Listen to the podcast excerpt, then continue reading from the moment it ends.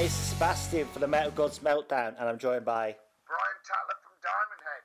It's an absolute honour to be speaking to such a legend today. You release your first album in eight years soon. Can you give us a little bit of feedback about it, and did you all have an input into the songwriting? Yes, that was the idea. A lot of the songs started like where, you know, I'd come up with a riff. Diamond Head have always done that, started with a guitar riff, and then we kind of build from there. And uh, so I, I've been writing material since 2007 at home, and I've got little Pro Tools uh, studio, and uh, so I keep making these demos. And when uh, Rasmus joined, uh, we talked about writing songs, and so I was able to give him some material, some uh, CDs with stuff on for him to go away and listen to, and, and we kind of took it from there. Are there any tracks that you're especially proud of on the album? Yes, um, my two favourites are the opener, Bones, and track five, All the Reasons You Live. I've only just gotten a hold of the album like half an hour ago, so I've, I've played Bones and Shout at the Devil. When I first saw Shout at the Devil, I was thinking it can't be Motley Crue cover. it's, it's, purely a title. Uh, Rasmus um, had not listened to Motley Crue. Um, so I noticed, uh, and our drummer Karl, we both said, "Oh, you know, that's a." You do realise that's a Motley Crue song, but uh, it didn't bother him whatsoever. So uh, it's he, he, just came up with that line, and he just he thought it fitted, and that's the way he, he rolls. Really, he wasn't going to be put off by the fact that somebody else had, had used the same title because people do use the same title, don't they? There's about ten songs called Tonight. Of course, yeah. Absolutely. Like I say, I've only recently just got a hold of it.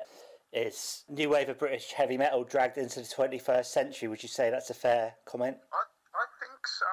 That wasn't the plan, but uh, it does seem to be that. Like we're, uh, you know, flying the flag of the new wave of British heavy metal, even now in 2016. So it's a strange. Uh, um, thing to, to uh, you know to think about. But all we really tried to do was make the album sound like Diamond Head, and and maybe taking some of the the things with the first few albums, Lightning to the Nations, Borrowed Time, Canterbury, some of the things that made Diamond Head a bit a bit unique and a bit special back in the day. And and, and you know, I, I think I write in a certain way, and I think I come up with with you know riffs and uh, you know, chord progressions that just have a Diamond Head feel. I can play something and you can say that sounds very Diamond Head. And we tried to do that. We uh, to the point where Rasmus would go through everything and uh, sometimes just reject uh, a song because he'd, he'd, just say, "I don't think that sounds like Diamond Head," you know. And I kind of thought, well, if that's the brief, you know, if we're going to try and make a Diamond Head album. Uh, then let's do it. Let's you know let's go for it. And and uh, so far so good. Everybody seems to like it. So it was the right plan. I remember first hearing Diamond Head on Tommy Vance's Friday Rock Show and taping you. Uh, times have changed obviously since then. Would you want to be starting out in a band now? Are you glad you started when you did? Uh, yeah, I think I am. Funnily enough, yeah, I think uh, uh there's just more of everything now. Trying to get you know noticed, and there seems to be more bands and festivals and I don't know products. You're just sort of you know swamped by the band. It's hard to keep track. And you know, all the magazines, dozens of magazines. Where once upon a time there was just pretty much sounds. Yeah. You know, I didn't I didn't read Melody Maker or New Musical Express because uh, it didn't really feature much rock music, but sounds did. So I got all my information from that.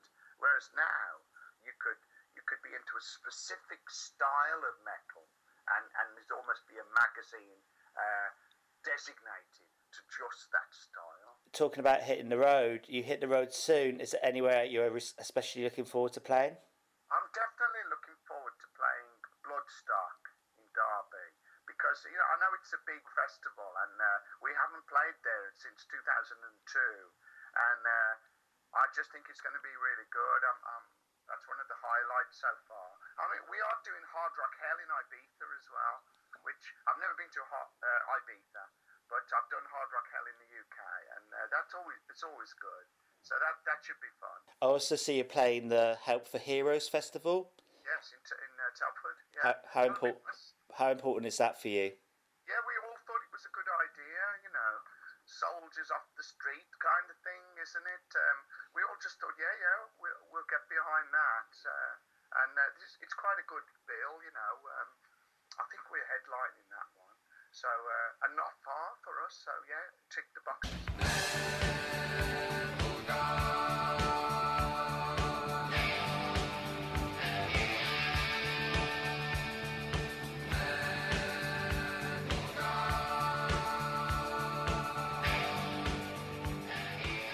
Lars Ulrich once said the Big Four, Slayer, Megadeth, Metallica, and Anthrax would it be in existence if it wasn't for you, you guys. How does that make you feel?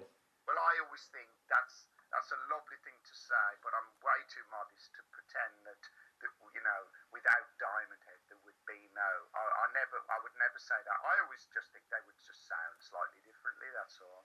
That there's still loads of other great bands coming out in the in the late seventies. You know, bands like Maiden and Motorhead, and they, they took influences from a lot of bands. I think Lars kind of, uh, excuse me, kind of. Uh, you know, took in the whole of the new wave of British heavy metal, and uh, you know, uh, you know, he stayed at my house and all that, and he would go and buy like fifty albums, and uh, we'd sit and listen to them, and he, I think he just took in, you know, everything good and bad, and uh, uh, that's partly how he got probably his sound for the for Metallica and, and, and that kind of thing, you know, kind of uh, what he figured out what he wanted to do and, and uh, sort of band he wanted. Really. I think it's interesting as well that they didn't just try and copy a big band. They they they were in a way tried to copy a lot of small bands uh, as purely because they loved the music.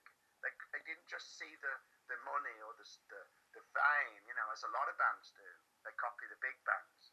I think uh, there was something very genuine about uh, uh, the bands that influenced Metallica and, and how, how it all started.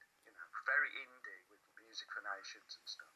There is there is a shed load of new wave of British heavy metal bands reforming and reformed. What do you put this down to? Uh, who knows? I suppose it's because it's fun. I'm still doing it. I'm still enjoying it. Um, it, it was a shame that not many bands survived the uh, mid 80s. Uh, I could only picture, you know, half a dozen or so that, that were still going by 85. Um, and and um, yeah, if, if bands reform now and they can get on the festival circuit and make a new, it's cheaper to make a new album for a start, isn't it? I mean, we've just made a new album, we've paid for it all ourselves, and it hasn't cost the earth. It used to cost the earth uh, when, when you had to hire a big 24 track studio and all that, but um, now you can you can almost do it yourself in, in, mm. in a small studio or even in your house.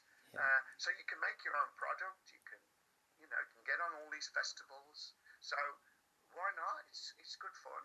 Do you keep up with today's hard rock metal releases? And if so, who's impressed you the most recently? I don't really. No, I, I'm a bit old school.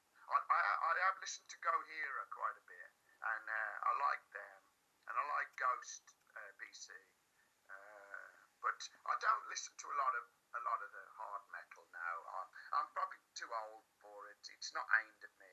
I grew up with the, you know, the classic '70s bands, and and they've sort of ingrained themselves into uh, my DNA. What would you like Diamond Head to be remembered for in I don't know, fifty to hundred years time? I've never, I've never been asked that before, and I don't really know the answer. Uh, I, I suppose songs. Uh, I think any band, the best thing they can do is write songs. So if you've got a song that, I mean, Am I Evil is our big song. Uh, it's our big song, and it's that's had a lifespan of over 35 years now.